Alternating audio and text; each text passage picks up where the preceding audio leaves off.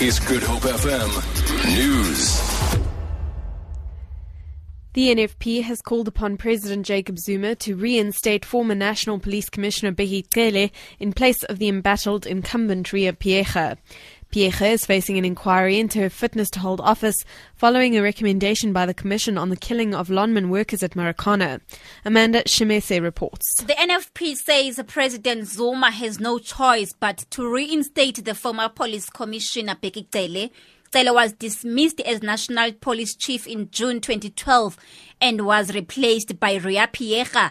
The NFP accused Phiyega of being unfit for the position as the four mine workers were gunned down by the police at the Northwest Province in Lonmin under Phiyega's leadership. The party further said Bheki Cele would do better than Phiyega. Meanwhile, it's clear that Phiyega won't go down without a fight. Amanda Chemese SABC News, Johannesburg. Medupi Power Station's Unit 6 will today officially be handed over to Eskom by the contractor in what's being seen as a sign of progress. The station is at Lephalale in Limpopo. The unit became the first at Medupi to be linked to the national grid in March. Eskom spokesperson Khulu Phasiwe explains. It has to be understood that this unit has been producing electricity since the 2nd of March this year. Today what is happening is just a formal handover of this unit from the contractor to Eskom. It has been since the 2nd of March producing on average 800 megawatts into the power system. It was part of the testing or the test phase of the unit and it will continue to produce 800 megawatts. In fact, partly the reason why we haven't seen load shedding over the last few days, it is possibly also because of this unit.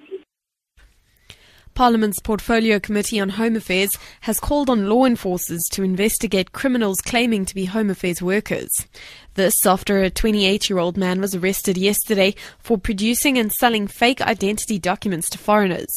He was arrested on his way to Zamimpilo informal settlement west of Johannesburg to collect application forms for IDs. Committee chairperson Lemias Mashile says crimes of this kind are rife. We really want to applaud the police for having apprehended such an official who is not a Home Affairs official. The country is plagued with a lot of undocumented and illegal persons holding of documents that are not legal because of such officials who masquerade as genuine officials of Home Affairs. And finally, military chiefs from West African countries around Lake Chad have finalized details of the deployment of a joint force to fight Nigerian militant group Boko Haram. After a two day meeting in the Chadian capital N'Djamena, they've designated four command posts in Nigeria, Chad, and Cameroon.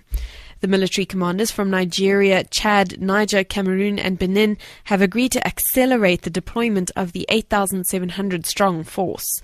For Good Hope FM News, I'm Amy Bishop.